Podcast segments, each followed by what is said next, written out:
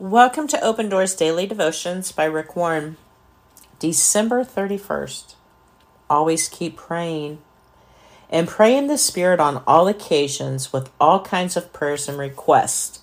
With this in mind, be alert and always keep on praying for all the Lord's people. Ephesians 6.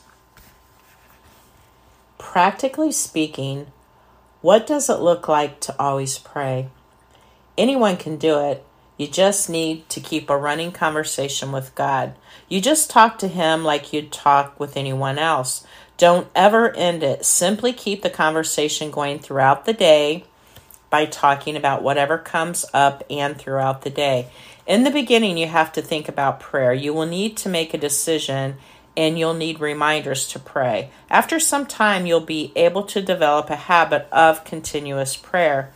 You'll get to a point where you're talking to God without even thinking about it. Your prayers will become like breathing. You don't think about breathing, you just do it. If you didn't breathe, you die.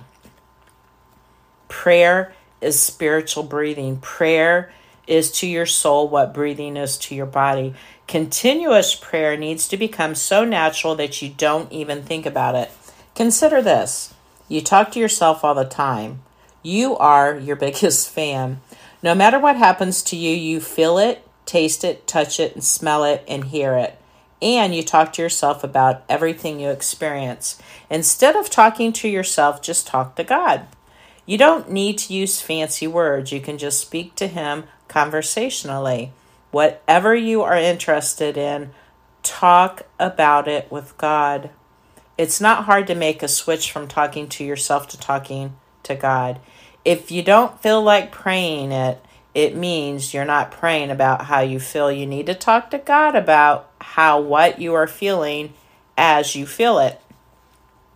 Tell Him about your nervousness, anxiety, excitement, and frustration.